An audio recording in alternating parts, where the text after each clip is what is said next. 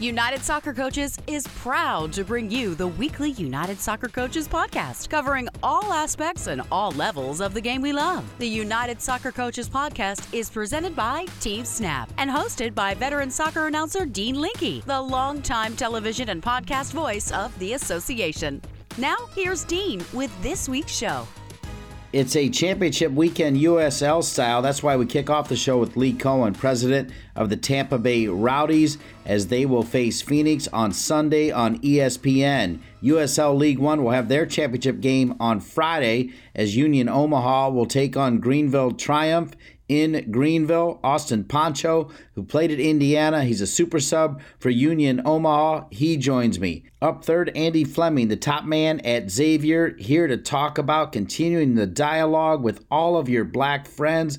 Let them know you care. I like his message. We meet two more members of our 30 under 30 class. They are Megan Christian and Matt Parsons.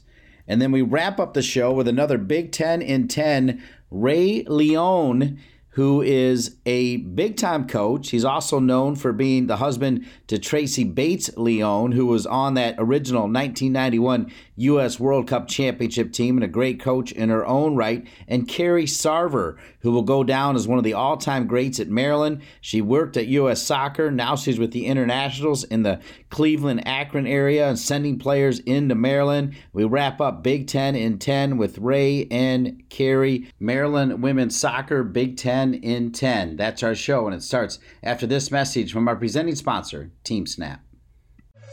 Does managing your club or league feel like a second job? If so, you might need some help. With Team Snap, you can get it. Their customers save up to 15 hours each week on tasks such as communication, registration, scheduling, and more. Plus, everything you need is online, which means no more trips to the bank, no more lost checks, and no more colossal spreadsheets. Bring your club or league into the 21st century with Team Snap. Go to teamsnap.com to learn more. Team Snap is proud to be the presenting sponsor of the United Soccer Coaches podcast.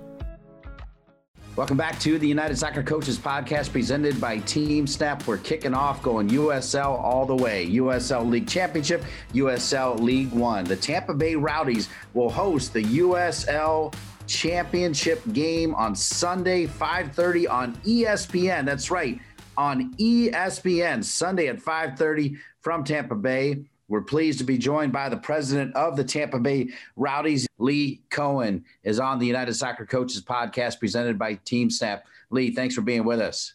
Dean, pleasure to, to finally be on this podcast. You got such a recognizable voice for the entire United States, and uh, it's great to be on here with you. Well, it's been a crazy year indeed. In fact, uh, ironically, when we came out of the pandemic, North Carolina FC, which you know I'm also connected to, went down to Tampa. That was a crazy game. But Lee, back up the bus and just walk through how USL has dealt with this pandemic, because I think it's been commendable to get to this point where you're playing in the championship. So talk about that whole process because it was quite the process. I'll touch on two things. One, we have to thank North Carolina for that game. Uh, as you recall, we were up two nothing. It looked like we were cruising. We quickly fell into this this massive trap. We gave up two goals, and and I think the final whistle was very welcomed on our side. Finished that game two two. But I'll tell you, it was that game that helped us in the first round of the playoffs. We were able to recall on, and you know, we played Birmingham in the first round two nothing in the half, and you know Birmingham did the same exact thing to us. They came out and blitzed us.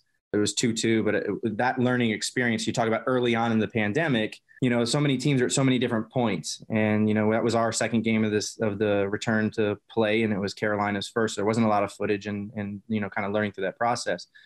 So we've always defined that as a moment that we were going to learn from, and, and sure enough, I guess we have Carolina to thank for you know helping us get through Birmingham. So thanks to thanks to you and your your crew for for that night. Helped us out.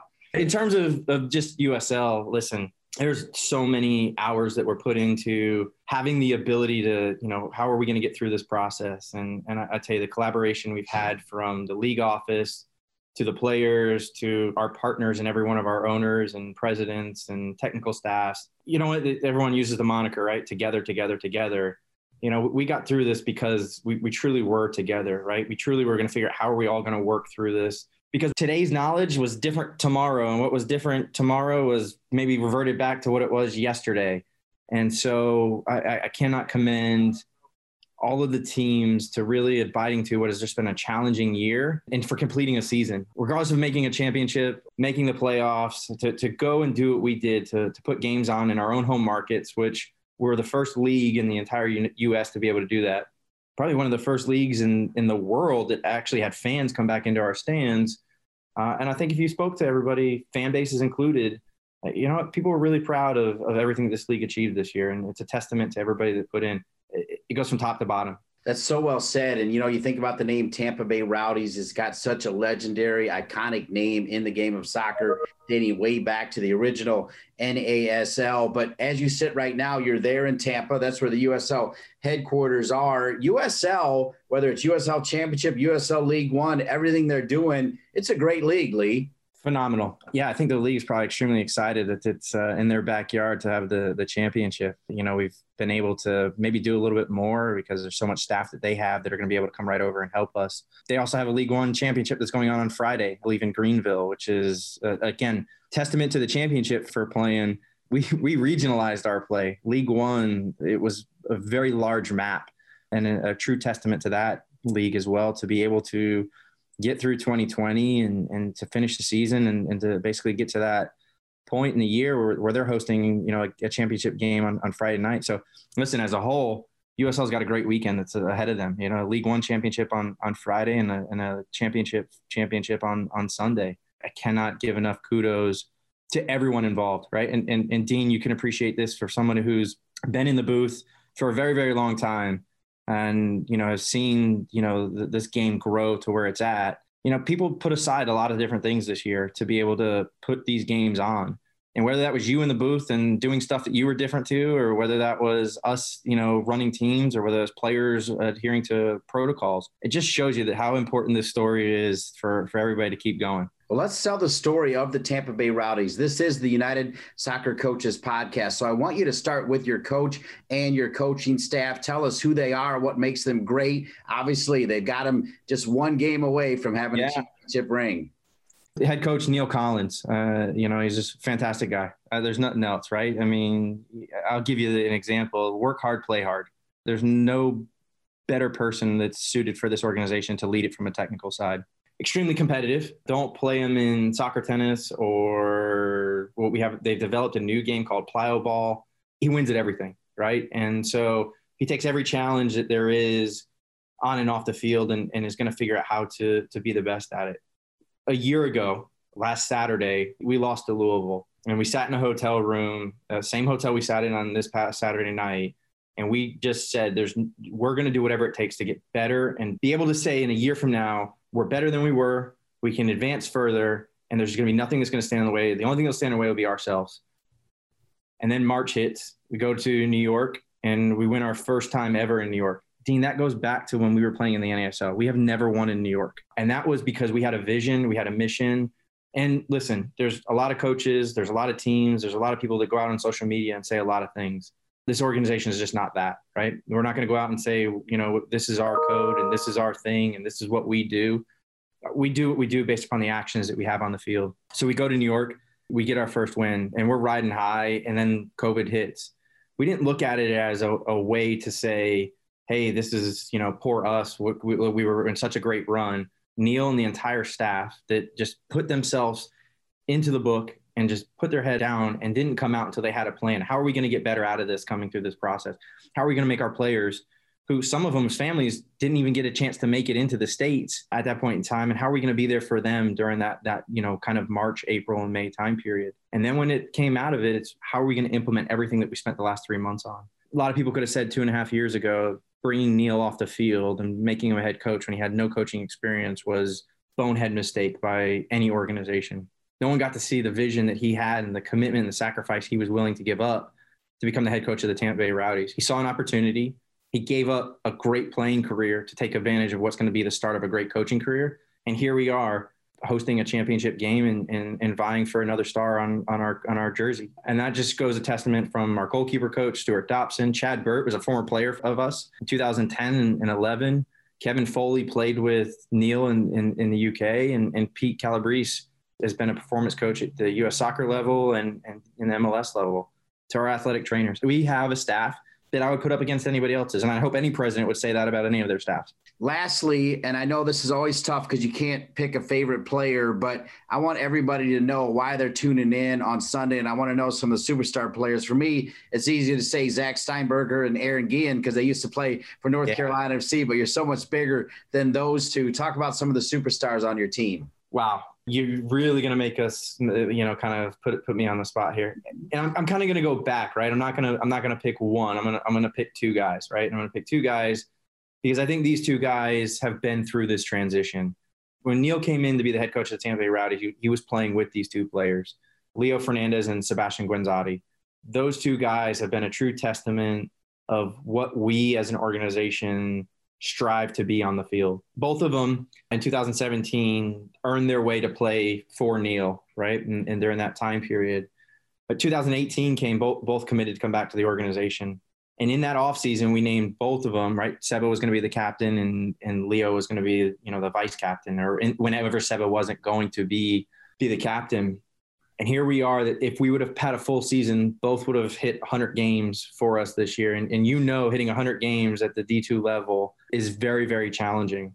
When you have two guys that you can literally look at, and when, I, when, when you look at Sebastian Guenzatti, probably one of the most underrated players there is in the USL. But if you look at it, he's one of the most consistent. Yeah, he doesn't go out and have hat tricks every other week from that side of thing, but he's got a goal rate of almost every other game in the, the time that Neil's been on here very under noticed in the sense that Seba runs, and I'll uh, give you an idea. He ran almost, I think this past weekend, 13K in a game. He's, he's, he's a number nine running 13K in a game. Because as, as, as Forrest Lasso said in an interview, what he does motivates the rest of them. When your striker, your captain, is putting in that much work in that position, when he's a goal scorer and he's supporting on the defensive side of the ball, setting the press and doing the things that, the, that, that some guys don't want to do, it brings the entire level up. So he is a captain. He's a captain because he's a, he's the last guy to leave the he's the last guy to leave the dining room. He's the first guy in, and he's the guy that gets these guys rallied. And Leo has been his running mate for that time period, and, and we just couldn't ask for two better guys that truly embody from 2017 to 2020 of what this organization is all about. Let's end with this, Lee Cohen, who is the president for the Tampa Bay Rowdies. If Tampa can win at home in just one or two sentences, what will it mean to the Tampa Bay Rowdies and their great fans? Joyous. I don't have to. I don't have to give you two sentences. It's absolutely joyous for someone who's been at the club from the beginning. The 2012 championship was fantastic. I won't say it's as challenging as is as what it's been like in 2020 to go through everything that this organization has gone through. Listen, regardless of the result, both teams deserve a lot of credit to get to this point with the conditions that we're dealing with.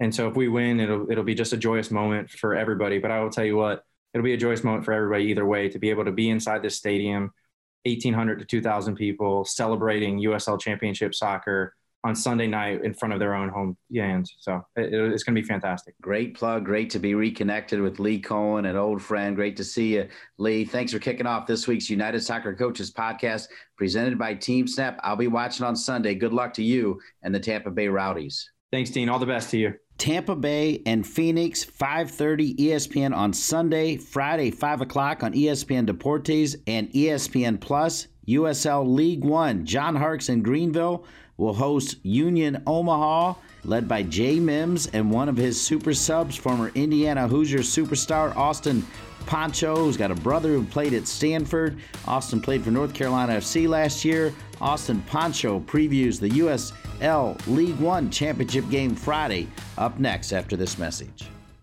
Registration for the 2021 United Soccer Coaches Digital Convention is now open. Even though we won't be together in person, the interactive digital event taking place January 11th through 15th, 2021 will still bring the soccer coaching community together for a week of fantastic presenters, diplomas, network opportunities, and more. To register, visit UnitedSoccerCoachesConvention.org. The game hasn't changed, just the game plan. Welcome back to the United Soccer Coaches podcast presented by Team Snap. We're kicking off our first two guests covering all things USL. Why? Well, it's championship weekend for USL. Sunday, ESPN. That's right, ESPN proper. The Tampa Bay Rowdies will take on Phoenix Rising. We kicked off our show with Lee Cohen, the president of the Tampa Bay Rowdies, as the game will be in Tampa. Good luck to both of those teams on Sunday. On Friday night at 5 o'clock in Greenville, South Carolina, the Greenville Triumph, led by the iconic John Harkes, will take on J. Mims and Union Omaha in their first season in USL League One. They find themselves in the championship game, and I always like when I find connections. Austin Panchot, great in Indiana, where he led his team to a couple college cups, scored big goals, helped them win Big Ten regular seasons and Big Ten tournaments, and now he's going for another title as he is a key sub, a key member off the bench for Union Omaha. Talking about Austin Panchot. Austin, that's all you do, man, is go for championships, right? that's always the plan, yes, and, and uh, excited for another opportunity to to get a title here with Omaha. Well, I'm glad you found a home at USL League One. You play with such a great passion for the game. I always admired it when you were at Indiana, and then of course with North Carolina FC last year. Talk about your decision to join Union Omaha as a new team and how that experience has been. Yeah, anytime you're starting something fresh, it's a really exciting opportunity, and, and here it's literally from the ground up. So so it's excited to be a part of an inaugural season and, and even more excited when we've had this great of a team. Um, Jay, Jay did an excellent job recruiting from top to bottom. Everybody here is, is a top player and, and I think being around in Omaha, it, it surprised me a lot. The city has been great and it's just a great project that we have started here and, and hopefully we can end it uh, with a trophy in the first season, which would be awesome. So I think it's just a great opportunity and, and a lot of a lot of great people here as well. So it, it was uh, it was an easy decision for me to come here. Austin, obviously, you know I love the Big Ten, having worked with the Big Ten Network for now 15 years. But I also love USL because I've been around the Carolina Railhawks, which for the most part played in USL. I love what USL has done setting up with USL League One. It's a solid league, right? So you're proud to be a pro in this league, aren't you? Oh yeah, hundred percent. I mean, I I know. I mean, we had a preseason. We played three championship teams and, and got two ties and a win, and could have even came out with more. And the level is uh, right there, and, and every single year, championship, League One, it's growing, it's getting better and better. It's really exciting league to be a part of, and it is no, uh, it's not much of a drop off, if any, from championship. So it's a good challenge every every game, every week, and, and competing against great players every day. So it's it's exciting to be a part of for sure speaking of great challenges, this year has just been the pits, as you know, dealing with the pandemic and social injustice, and every day is another adventure. And I, because of that, mm-hmm. Union Omaha probably not been able to fully embrace you, but they love their soccer down there. They love it at Creighton. They love it down the road at UNO, where Jay Mims used to coach, and Smiling Bob now is coaching. You got to believe mm-hmm. that if you guys can win this, in some point when they say, "Hey, it's safe to come out and, and celebrate," they're going to be all about it, right? Oh, 100%. And so we've actually been lucky enough all year to have fans um, in limited capacity, and and even even with the limited capacity that we've been able to have, it's it's been amazing atmosphere. And I and we can hold 7,000, 8,000 here at Werner Park, and groundskeepers, all of them do an amazing job. So when we finally do get to have all 8,000, 7,000 in the stadium, it's going to be unbelievable. Um, it'll be similar to to when we were at Indiana playing in front of the Hoosiers full full capacity there for those Elite Eight games at home, which were amazing. So it's gonna be uh, it's gonna be a heck of a year next year. Well, that was another reason that kind of triggered this phone on my Facebook. It popped up a memory of me attending practice with the 2017 team that Trevor Swartz was on. He'll be playing for Greenville, perhaps, and you'll be mm-hmm. going up against him. And of course, uh, Andrew Gutman was on that team, and Timmy Mao, and superstars everywhere. How great is it for you to stay connected with your former Hoosiers? It's a lot of fun. Um, whether we're playing against each other on the field or just keeping in touch, or the phone calls, whatever's going on in the world, we're keeping in touch, talking about in the soccer world. So it's it's great. Um, we got so many great players, so many great people on that team, and and seeing where they all end up, it's it's a lot of fun to see. So it's uh, it's definitely enjoyable. All right, get get us caught up on your brother real quick. Is he left Stanford? Is he still at Stanford? Where is he now? He is he is in an interesting position. He did a little bit of uh overseas, getting his foot in the door there, trying that out with some trials. Wasn't quite for him, and now he's ideally wanting to get in the MLS. Stanford, is, he's he's not he only has one class left remote there, so he he can kind of go wherever, do whatever he needs to do to, to try places. But I think January is going to be a much more uh, decisive time to see what his future's looking like with teams opening up for for transfers a little more and, and trying to sign people when the MLS season ends. So he's he's looking to maybe do that. Um, he's he's got a lot in the works, so a lot of moving parts still to be decided, and he's he's staying sharp and staying ready for the opportunities that come his way. Slim chance that he's he's staying there playing out that spring season, considering he's only got one class left, and it can be taken online and remote. So I think if the opportunity pre- presents itself for him to go pro, he's definitely going to be looking for that. All right, before we let you go, you mentioned moving and shaking. I understand you're a mover and a shaker. You got a little business going, maybe even with Logan. Tell people about that business and where they can learn more. Yeah, uh, that is definitely uh, a, a side uh, job that I've been doing with Logan all this time. Um, he, he kind of the brains and, and orchestrating behind it, and I jumped on the business side of it, kind of bringing bringing what I learned from Indiana Kelley School of Business on that front, and uh, we started our own clothing brand and apparel called Win Your Moments. At Win Your Moment on Instagram, winyourmoment.com for the website. So we've been doing that all this time, and it's it's, it's a nice little uh, side thing to do while I'm playing soccer because you come home, you can only train for so many hours a day, and then you go home and it's something else I can spend a lot of time on and work on. But essentially, it's just based on the belief that life's a collection of moments, and you just do everything you can to uh, put yourself in the position to win them. So we got some pretty cool clothing, whether it's hoodies, pants, t-shirts, all the above. And we've been been doing that for uh, about three years now. So it's been something fun to do on the side winyourmoment.com, and you've got another Win Your Moment moment coming Friday night, U.S. League One title game as Omaha takes on Greenville. Austin, yeah. one of my all-time favorites. Love you at Indiana. Love that you were at North Carolina FC, and really happy that you found a home. You got a chance to add another championship to your resume. Austin Panchot, thanks for being on the United Soccer Coaches Podcast. Of course. Thanks for having me, Dean. All right, got some USL Championship and USL League One love to start the show. Next up, Andy Fleming, now in his 11th year at Xavier. They're in the Big East. They're not going to play until the spring.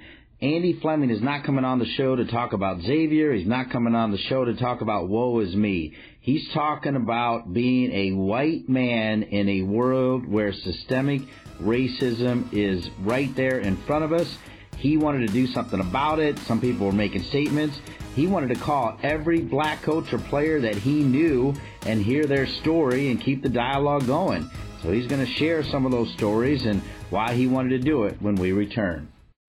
United Soccer Coaches Advanced Diplomas have long been regarded as an excellent way to expand your coaching knowledge, advance your career, and improve your players' development. Now, with our blended format that incorporates online and in person learning, coaches with ever demanding schedules can earn their diploma in the most time friendly way possible. Visit unitedsoccercoaches.org slash advanced diplomas for more information. Welcome back to the United Soccer Coaches Podcast presented by Team Snap. I want to thank Lee Cohen, the president of the Tampa Bay Rowdies, who will take on Phoenix Sunday night, 5.30 on ESPN for a shot at the USL Championship. I also want to thank Austin Panchot, who plays for Omaha. They play Greenville on Friday. That game is at 5 o'clock on ESPN Deportes and also on ESPN Plus.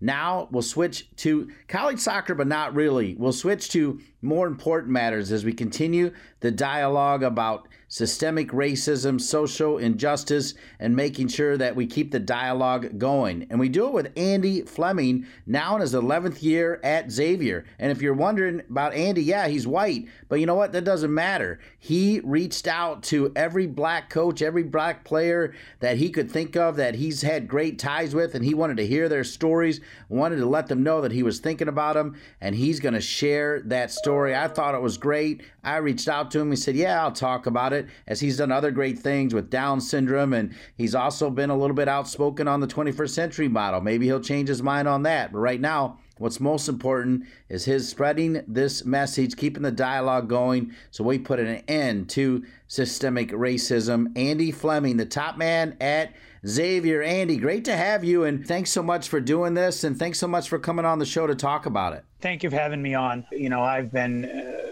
spoken to over the years and been on different things, and it's usually about our program or you know winning a game or something. But this is this is more moving than it's ever been, and this is unique. And and really, I think any coach will tell you that during the pandemic and the early phases, we were away from our teams.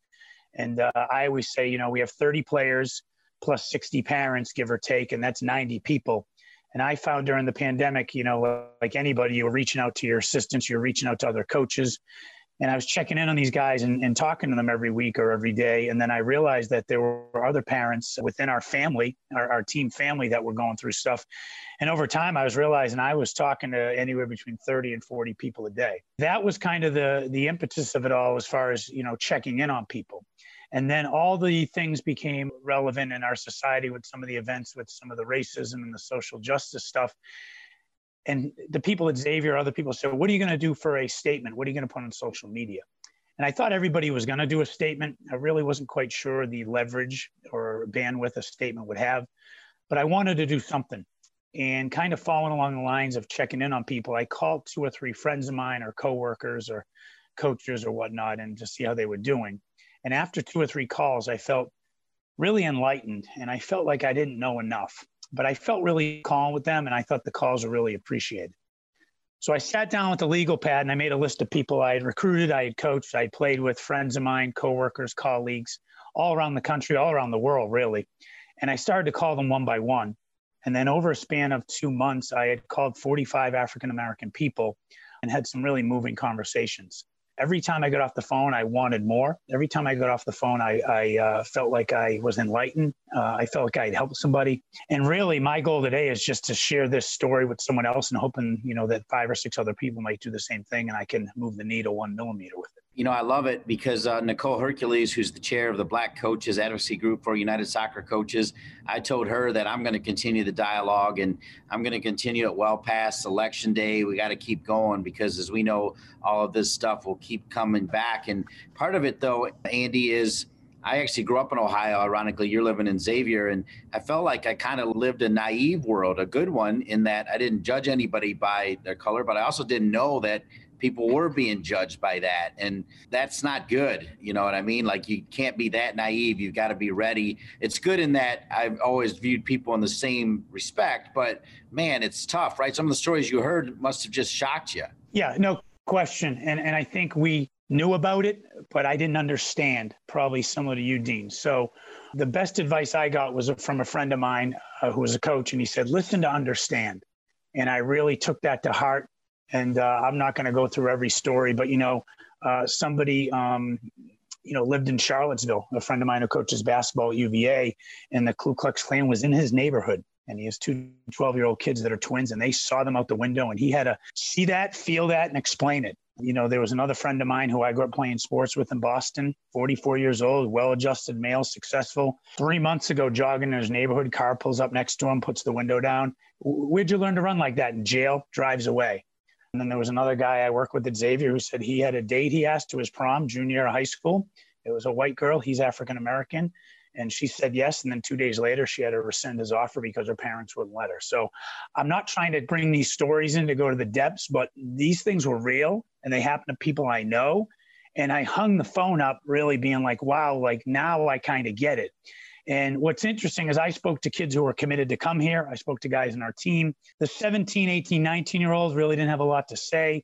The 30 year old had more to say. And then when you got 45, 55 and older, uh, it was emotional. It was profound. The conversations were longer and longer, and I really felt like uh, those were the one, ones that hit home. But I really hit all ends of the spectrum, and again, as you can imagine, it was really rewarding and enlightening. You know, one of the things that I found is, and I've got this really neat platform every week with United Soccer Coaches podcasts and a pretty good platform to call games, whether they're professionally or collegiate, particularly in soccer, but even other sports. Is I found that when I was talking to the black coaches, and I hope you feel the same way, when you reached out to them, they appreciated it. They wanted to talk about it and they want to keep it going. And they always, I mean, one of their points is, don't end here. Keep it going. Did you find that as well? And that's why I did it, Dean. Like I thought if I put something on my Facebook page, that's going to go up and that's it. And I thought a lot of people did it to do it. And I thought this one had a little more longevity to it. And again, I would get off the phone or the person would say, Hey, did you check in with so and so? And I'd add another name and I kept going. And it got to the point where I was on vacation. I'm on the phone. On Saturday, I'm on the phone. Nine o'clock at night, I'm on the phone. There were days I probably should have called recruits or been with my kids, and I'm on the phone, part of this project. And I kept wanting more because I liked the way it made me feel, and I, I, I kind of felt like I was doing something about it. So, yeah, I listened to learn, and I felt like this had some longevity to it, and it kind of continued on. But like you said, I think the the thing that I learned is right away. A lot of this stopped after a few weeks. People put signs on their yards, or they kind of did their social media posts. But I think this is um, not only continued on with the conversations, but just my wherewithal and how I feel about it and kind of my my awareness. Finally, we learn a lot through repetition, whether it's you know taking free kicks over and over and over again, or if it's in fact just spreading the word that hey, why don't you call 45 people? I want you to repeat what you really want to accomplish right now, Andy, the best way you can. Well, if somebody out there just thinks of someone they know that they haven't talked to, a couple things that you know really struck with me were one person said, "Thank you so much for calling." Another person cried and said, You're the first white person to call me when this happens. And then, really, the most profound thing I heard was a gentleman said to me, and this is of a kid who we recruited, who didn't end up coming to Xavier, but I developed a relationship with the family. He said, Everything that's happened to me in my life, whether it's good or bad, I've always had to say, Is that because of the color of my skin? So if I was successful or got a promotion at work or got an award, geez, was that because of my skin or something bad happened? And that's probably the thing that I, I can't stop thinking about and that's probably the thing that i took with me the most. And uh, as much as it hurts and as much as it really stuck it felt good to know and it felt good to know more and it felt good to do this. And i really want people to say geez can i reach out to somebody or just be aware? And then the other thing that i kind of took with this and, and i'm really proud because my kids have seen it. My son said to me the other day dad you I notice you say hi to every African American person we see now. I said, I do, Braden. And not all of them say hi back. Many do. Some we stop and talk to. But I just said, what's a little thing I can do to make me feel like I'm part of the solution and not the problem? And I think the most important part of that is my kids have seen it. And again, that little 1% or that little millimeter or molecule there, I think they all add up. And um, it's been really rewarding, and especially not having a season or any fall. You know, there's really uh, other things we can be doing, especially us in leadership roles. And I, I really felt this was worth sharing, Dean, and uh, I appreciate you uh, listening to what I have to say. Oh, I'm honored because I'm right in line with you, and I thank you so much for doing it. And I feel like I can speak for Nicole Hercules and the leadership for the black coaches to say thank you, Andy Fleming, as a white coach, a white coach with success at Xavier, for stepping up. Two more questions before we let you go. As you mentioned, part of this sort of emphasis on leadership came through your mission through Down syndrome, as you have the young daughter with Downs. How is that going? And, and talk about, again, why that's been so important to you. And I smile because Devin is. Uh, I can't imagine life without Devin. She's the light of our lives. She's done wonders for, you know, not just our family, obviously, but I just see it in my neighborhood and I see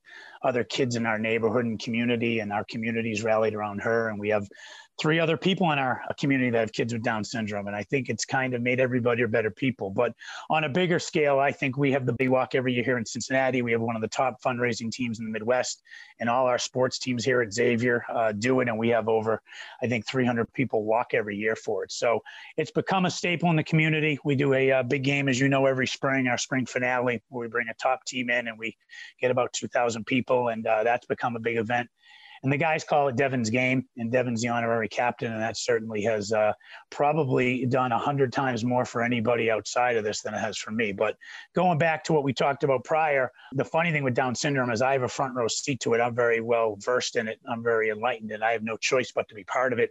And I've kind of pulled other people into it, which I feel proud to do. I probably, with racial climate in America, was probably on the outskirts and probably a spectator, so to speak.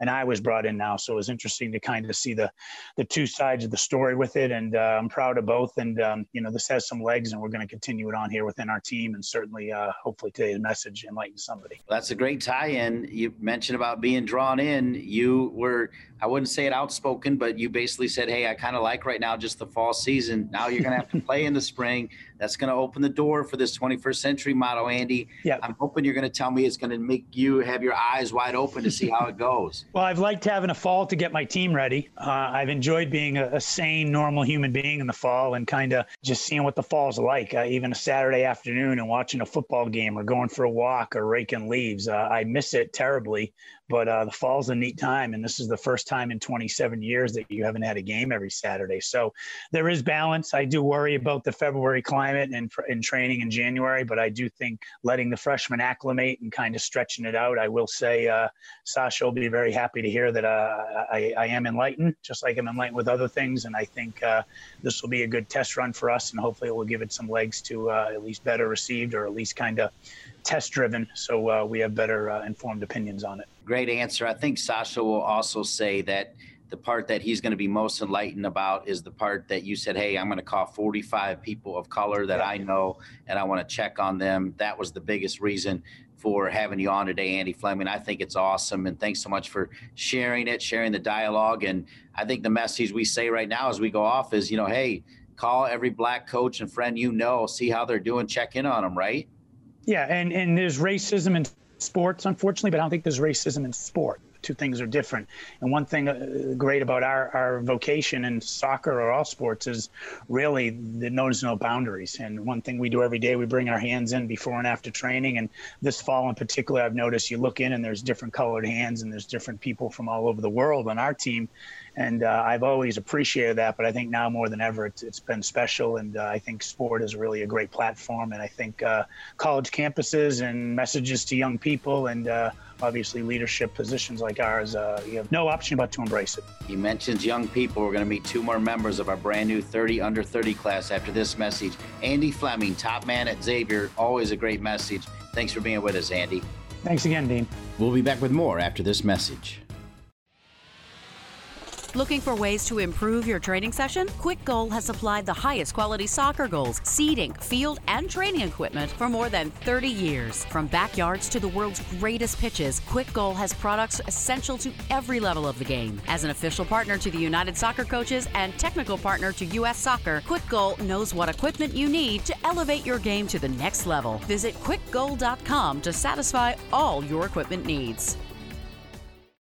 Welcome back to the United Soccer Coaches Podcast presented by TeamSnap. What a big show, right? Previewing the USL Championship, Championship game, USL League One. Andy Fleming continuing the dialogue. As we know, we're going to continue to fight racism and it's going to be about love. And now we get to meet two more members of our 30 under 30 class. I love talking to all of them. Up first is Megan Christian who's from Nebraska. She's now coaching and living and working in the Baltimore area. Megan, welcome to the podcast. Awesome. Thanks for having me. Well, Megan, because you went to school in Nebraska at a place called Concordia, and now you're coaching at a school in Baltimore at a place called Concordia, I'm going to have you explain it all. To tell us where you grew up, uh, the youth clubs that you started with, where you played, and how you ended up there. Don't miss anything, okay?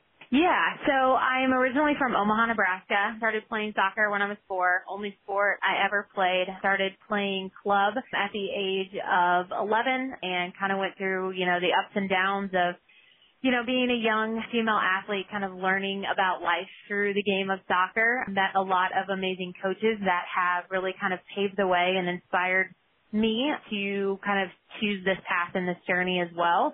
Got the wonderful opportunity to play college soccer at Concordia, Nebraska for four years. Left there with a degree in education. And that's kind of what got me out here in Baltimore. I got a job right out of college as a history teacher and then got offered a spot as the head women's soccer coach. I originally came out here had a team of 14 girls. The team was really kind of falling apart. From there, just kind of built, started to get the word out about the team, you know, getting girls interested in playing soccer, went back to back years, my second and third year undefeated seasons, finally won a championship last year for the first time in the school's history and COVID kind of put a wrench in the season this year, but we did elevate up into the next level conference. So hopefully next year we'll vie for another championship. Well, and hopefully one of the ways to deal with COVID is to be named to the 30 under 30 class. That's a pretty great honor. Yes. How do you feel about that? Completely surprised. I mean, I remember I went to the convention um, in Baltimore. I was, I really am kind of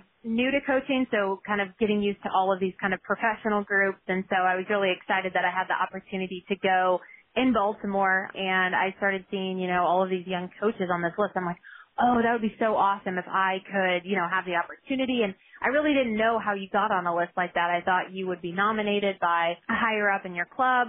And so then I saw the application and I just went for it. I didn't think that I would ever, you know, have the opportunity. And so I was actually sitting um in my classroom at school um and I got the email and I freaked out. I mean, I couldn't focus the rest of the day. I was very excited and extremely blessed to have this opportunity.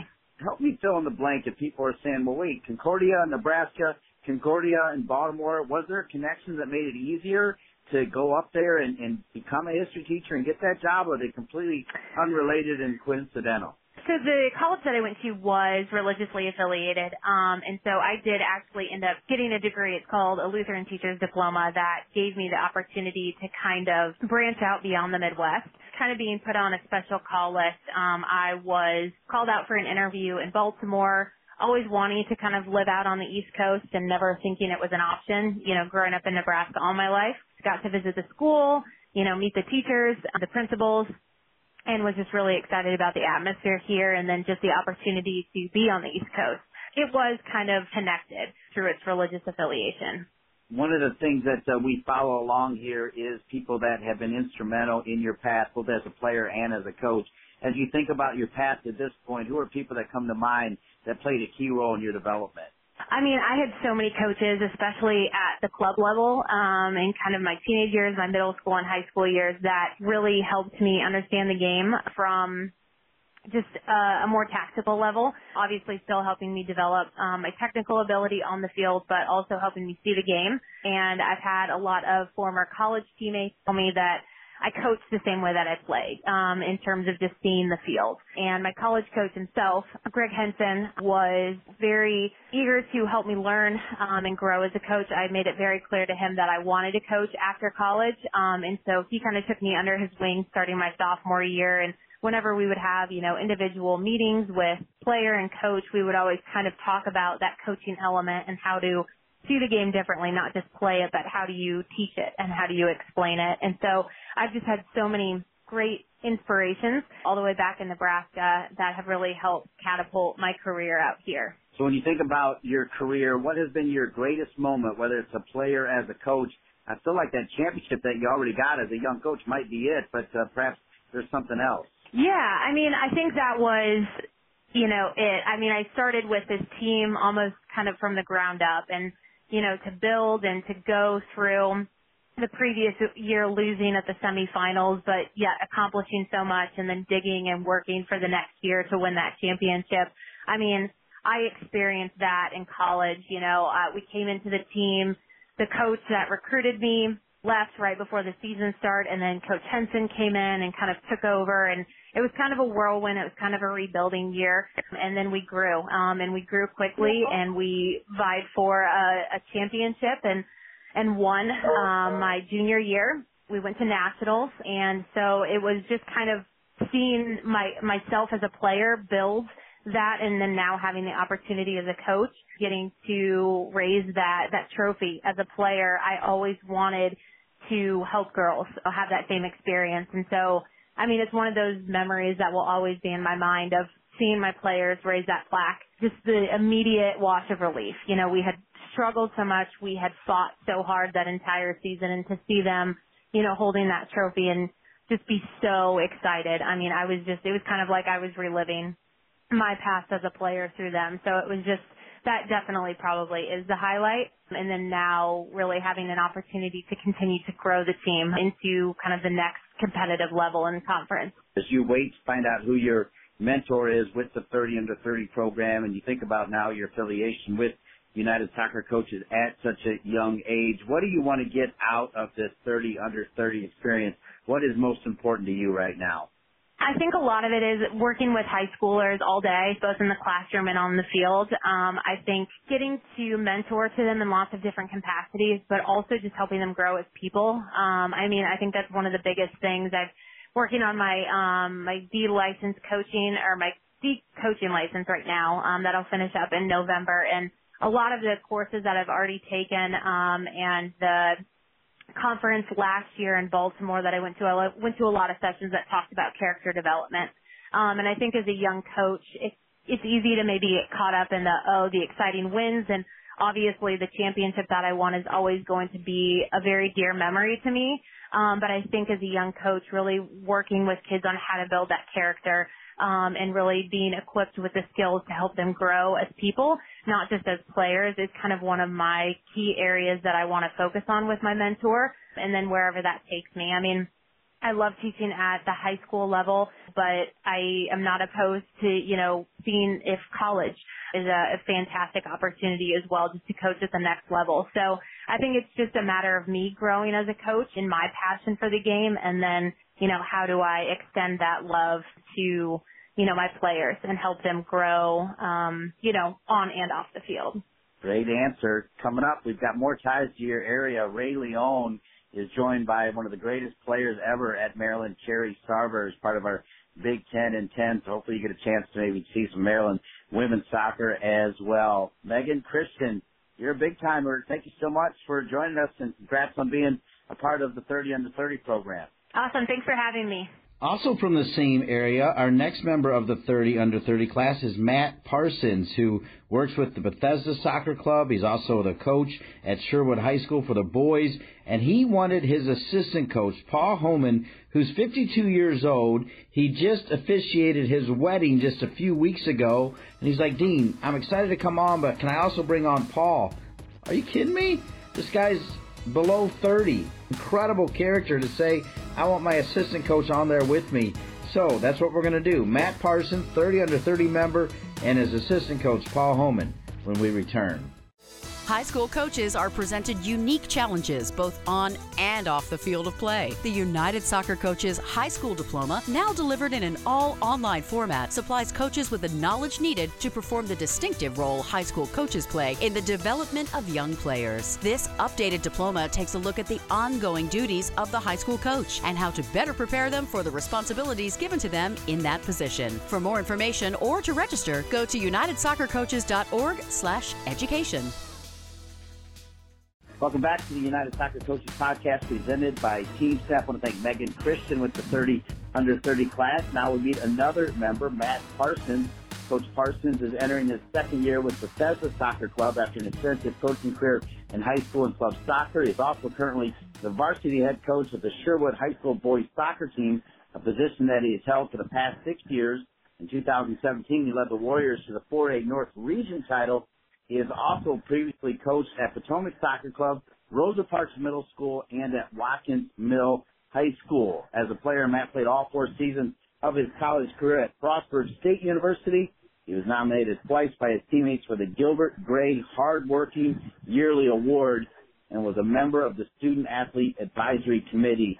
There's more on Matt, but I think the best thing I can tell you folks, I've been doing this for a long time, interviewed a lot of 30 under 30s, but the first time I had one of the members say, "Hey, I don't want to do it by myself. I want to have my assistant coach with me." His name is Paul Homan, who, by the way, also played a key role in Matt just getting married. I'll let Matt tell that story as well. But Matt, let's start with the notion. I call you and say, "I want to talk to you." You're like, "Look, I'll do it, but I need Paul on there as well." That's pretty cool, my man. Yeah, no, it's great. And one of the first things I did when I took over the program, I wanted to build a great coaching staff and Paul was the first guy that I went to about helping out. He actually reached out to me and we've been coaching together for five years now. When my wedding came, I had to pick an officiant and I asked him to do it.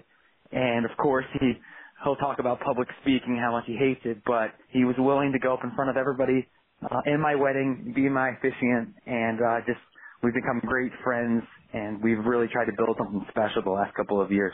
Paul, Captain Obvious I mean, how cool is it? You got this guy who wins the 30 under 30, which is not easy. There are tons of applications, tons of applications. The club is exclusive, and he said, "I want Paul Holman to be on with me."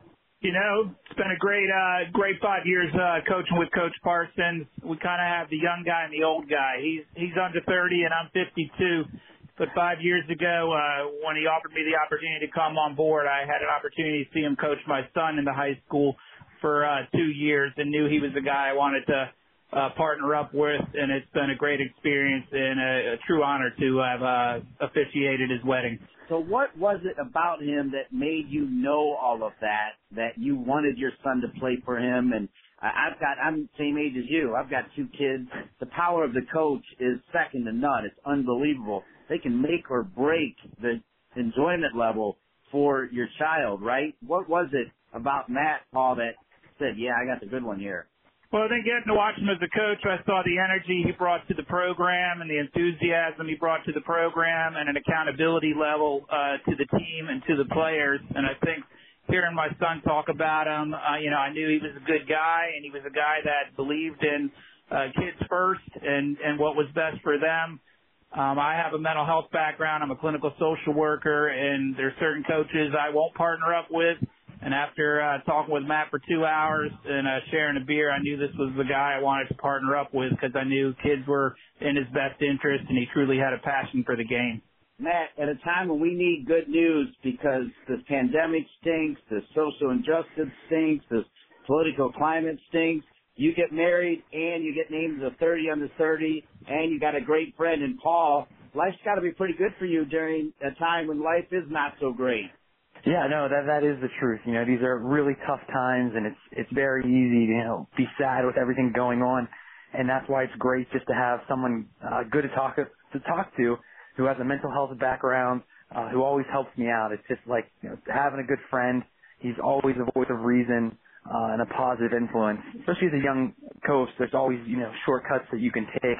So having somebody you know of such high character and values to coach with and, and be a friend makes a world of a difference because us young people sometimes think we uh, know more than we do. You're doing a ton in soccer, but you've got a ton going on. Walk us through. Did you have to delay the wedding? And during that time, did you get the call for 30 under 30, or did you put the ring on the finger after you got the call for 30 under 30? Paint a better picture for us on all that. So we were actually supposed to get married earlier in the year, and uh, it got pushed back, obviously because of how crazy things were in March with the coronavirus but it actually got to the point where the wedding venue would not let us delay it anymore. So we uh, had to make do and, and do all the restrictions that we could uh, to make it as safe as possible. But yeah, we delayed it uh, many months and pushed it back, and then we had to go through with it in October. So uh, it worked out well. And Paul did a great job of talking in front of all of those people. Not something I would want to do though. So when you're standing up there, you already know you're part of the 30 under 30. So what do you remember telling your then fiance that, hey, I made this 30 under 30 class? Yeah, I, I was really shocked, and she was she was very happy for me. I told Paul and my wife right away that I got in. Uh, it was something I was pretty proud of, and, and I cut it pretty close. It was pretty cool to get it uh, the last year possible. Well, we talked about the importance of a coach. This one will come back to Paul. Paul, you know the importance of education at all levels. And when you when you're a member of the 30 under 30 class, you're going to get education from all levels. They're going to assign a mentor that you're going to be able to reach out to. You're going to have direct interaction with all 30 members. You're going to be really involved in this year's digital convention. They're going to make sure that uh, you get every ounce of education out of it. When you see him getting this expanded education, how does that make you feel about his career in coaching? I think it's fantastic. The one thing I know about Coach Parsons is he's always had a growth mindset. He encourages uh, himself as well as the players to get 1% better every day. And I know with Matt, he demands a lot out of himself, but he's always got a book to read or something to pass along or go to a conference. So I think being part of the 30 under 30 uh, you've got a great candidate who's going to work hard and really, uh, like a sponge, take in everything that uh, will be advantageous to uh, his growth and, and to the program. Matt, when you think about being a sponge, when it's all over, when your year is complete, what are a couple things you definitely want to get out of being part of this 30 under 30 club? I think just the, the biggest thing, kind of like Paul said, is I'm an idea thief. So just whether it's the mentoring program, the convention, just whenever I come across these good coaches that have ideas, I just want to steal as many good ideas as possible and just kind of take advantage of them. You know, whether it's the convention, listening to Anson Dorrance talk, or a mentor coach that's you know giving me their time to help uh, me become a better cro- or better coach and run a better program. I think just you know stealing as many ideas as I can and making them my own. All right, if I were to roll up on Bethesda Soccer Club or on Sherwood High School, and I were to sit down and uh, I've caught a few soccer games in my day, and I would watch a game coached by Matt Parsons and Paul Holman, When I walked out of there, I would say a Matt Parsons, Paul Holman coach team plays what kind of soccer? Oh, it's definitely going to be the hardest working soccer. I mean, these guys are fit, uh, they're tough. We try to be a very uh, press oriented team. So I mean, we're physical. So I think you would definitely come away and say, "Wow, that was a physical team. Uh, they're in shape and, and they really work other teams." Paul? Yeah, I'd agree with that. Uh, we had a philosophy to, when we first started up, we were kind of the underdogs in the county and in the state, and uh, we decided we were going to high press teams and put them under pressure, cause them to make mistakes and take advantage of it. And I think that's been the buy-in by our uh, team. Um, and you'd see a team that holds each other accountable. We're big on our players holding each other accountable and not all being about the coaches and telling the players what to do, but they have to coach each other out there. All right, finally, let's end with this. Megan Christian is now at Concordia Prep, which is in the Baltimore area. So right up here, we're going to have Ray Leone, the head coach for the Maryland women's soccer team, who's married to Tracey Bates Leone and plays at the same stadium, the house that Sasho built, Maryland men's soccer. Soccer in that area. DC United, obviously a down year, but a great program with a with a lot of history. That's a great area to be coaching and working in soccer, right? Oh yeah, it's great. I mean, the amount of talent we have in the DMV area, uh, that's you know, DC, Maryland, and Virginia is just incredible.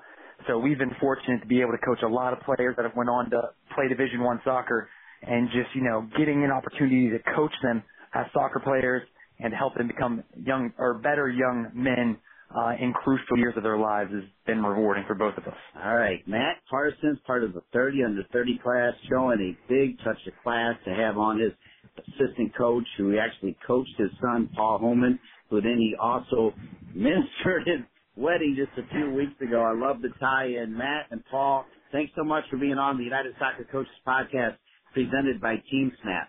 Thank you very much, Dean. Appreciate it.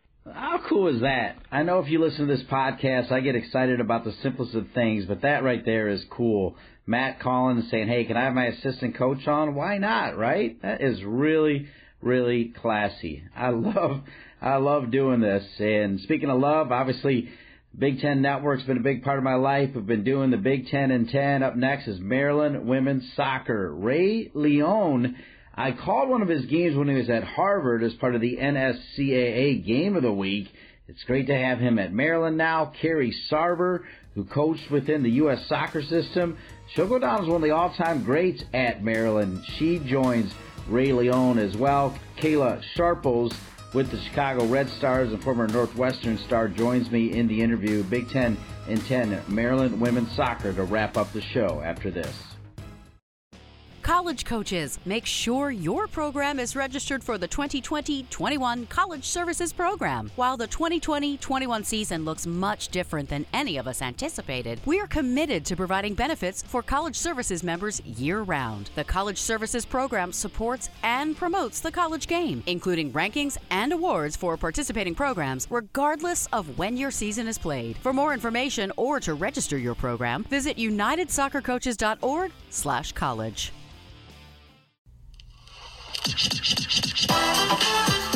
Welcome to Big Ten Soccer in 10, Big Ten Women's Soccer specifically. Hello, everybody. I'm Dean Linke. Pleased to be joined by all Big Tenor from Northwestern, Kayla Sharples. And today we're talking Maryland Women's Soccer. And it's my pleasure to be joined by their top man, Ray Leone, one of the legends of the coaching game. And also, speaking of legends, Carrie Sarver will go down as one of the all time great Terrapins. She went on to play in the WUSA. She's worked for U.S. Soccer. She's worked for the Internationals, one of the top clubs in the country. Welcome, Ray. Welcome, Carrie. Welcome, Kayla. Thank you. Thank you. All right, we'll start with you, Ray. Coming over from Harvard, you're starting to build something special there at Maryland. Talk about that progress. Yeah, it's, it's been painstaking, but been rewarding. Last year was just a remarkable culmination of what we really were working towards to finally make the Big Ten tournament, and that group of of young women were the first team to put it to put it together and take it all the way to the end, and it was unbelievable to see that goal go in. And it was Carrie Sarver's kid to put the winner in to put us in the Big Ten tournament. Ray, you have coached in the Pac 12 with ASU, the Ivy League with Harvard, ACC with Clemson, and now the Big Ten with Maryland. So, what distinguishes the Big Ten from the other conferences? Man, I'll tell you. Uh, I think the schools. I think you know the Ivy League is the Ivy League, but the schools in the Big Ten, they're when I put the soccer part apart, they're all very similar schools. So when you go to a school in a Big Ten, you get a Big Ten degree, which is very similar like when you get an Ivy League degree. That part I really like. Everybody talks about it being physical, and it's it is, but it's still really good high level soccer. I don't feel like that's it. I think it's the challenge is is that everybody plays differently. In the Pac-12, and it was the Pac-10. Ooh, God, back then. In the Pac-10, everybody played the same pretty much. In the in the Big Ten, every team plays very, very different from the system and the style, and that which that's what makes the it's such an exciting challenge. Carrie, talking about exciting, so excited to have you. Your performances wearing the Maryland Terrapin jersey, amazing. Now you're sending players to Ray as well. Talk about your great memories at Maryland. Yeah, I was just sitting here thinking about it. So surprised that it's actually been 20 years since I graduated uh, and played my last season. But it, it really does. I know it's a cliche, but it feels like yesterday just because of the great friendships I made, the memories I had, and the competitive atmosphere playing at Maryland provided for me. Um, I grew as a player, as a person there, and I tell everybody I'm a homegirl uh, from Ohio, but Maryland is my second favorite place in this world, and I've traveled all over the world thanks to soccer. But College Park, the atmosphere there, the people that that the university attracts and the athletic department attracts is uh, top notch. Carrie, you're obviously such a legend. You were a standout on your college team. You played on several professional soccer teams. You're a member of the U.S. Women's National Team pool, and now you're finally coaching at such a great level. How has your perspective of the game changed as you've moved from being a player to now being a coach? I fell in love with the game even more as a coach because as a player it was more about me and my teammates and competing and winning games and of course as a forward scoring goals. But now it's about impacting lives through the game and being an inspiration to the next generation. Ray mentioned it earlier. We have kids from the international soccer club that i grew up playing for and ended up coming back and coaching and now i'm the director of. And we have five players from our small club in, in Ohio that have gone on to play at Maryland. So I'm really proud of that as well to inspire the next generation of players to go and, and become uh, a Terp. So that's my biggest thing is giving back to the game and inspiring people through the game. Ray and Carrie, it's time to have a little fun because, as we know, Ray, you and I both live in the shadows of our wife. But hanging right downstairs in my office, Tracey Bates Leone. This is one of my first projects. Ray, you know without a doubt, Dorrance could talk about Mia and all these players, but every time he talks about this team, he talks about Tracey Bates Leone every single time. What an inspiration! And because Carrie, you worked at U.S. Soccer, you know all about his wife as well. We'll start with you, Ray. It's true. I, I remember watching them uh, training camps, and the starters would be on one side going, you know we better bring it, bring it, because you know freaking Bates over there is winding them up. And so she led that group and just challenged them. And I think the chemistry of that team, Tracey had a big, big, big part of it. Carrie, you worked at U.S. Soccer. Tracey Bates Leone played for U.S. Soccer, has been involved as well. What a great combo, right, between Ray and Tracey and their influence on the game. Yeah, and most people don't know, but Ray and Tracey were uh, actually my coaches in the Olympic development program when I was a U 13, 14 year old. So Tracey's one of those players as a pioneer of the game that, as I just mentioned uh, about inspiration, she inspired me to dream big and to be, um, to carry on in the game, not just as a player, but as a coach. I watched what she did from a coaching perspective, played against Ray and Tracey, when I was at Maryland, they were at Clemson and saw her behavior on the sideline, how she interacted with her players, and um, and now that I know her as a person as well, I can't say enough about her. So she was an inspiration for me as a player, a coach, and and just as a good, great overall person. Carrie, looking back at your time at Maryland, what's a standout moment that comes to mind? My entire career, when I went to Maryland, one of my goals was to um, help them become a power in the ACC at the time. Um, obviously, it's not just about me. I think the coaches that were there, April Heinrichs, Alan Kirkup, helped um, recruit some very high level players and kind of put uh, Maryland on the map as far as the ACC goes. And now Ray's doing the same thing, building the program in the Big Ten. So for me, it wasn't just one moment, even though beating Virginia for the first time ever was probably a highlight. Uh, but it's the entire time I was there and being able to build something special. Um, everybody knew about North Carolina at the time and Virginia. But now, once I graduated and the, and the players that were with me graduated in 1999, uh, everybody was talking about Maryland as well. So that's probably what I'm most proud of. Ray, as you know, Sasho Cirovski's been a pioneer for putting college soccer on TV, for creating an atmosphere that perhaps is like none other in the country. And now there's talk of a soccer specific stadium, getting rid of the track and getting the fans even closer. You'll benefit from that as well. Talk about that relationship with Sasho. Uh, he's amazing. Um, when you sit and talk with him for five minutes, you know why he's won three national championships I mean, there is just he's so relentless in pursuit of excellence every single day. It's very inspirational. Uh, I find him. I, I love going to his practices because I learn so much just watching them train. And he's just a true pro, and he's been very supportive. It helps that he has four daughters, so he totally gets women's soccer. So we get along great, and I really just want to help him you know, put the stadium together before he hangs it up, whenever it may be, and it may be never, because we I want I want him to see that dream through. Carrie, as a coach now, what advice would you give to your younger self? Uh, I would say to enjoy it more.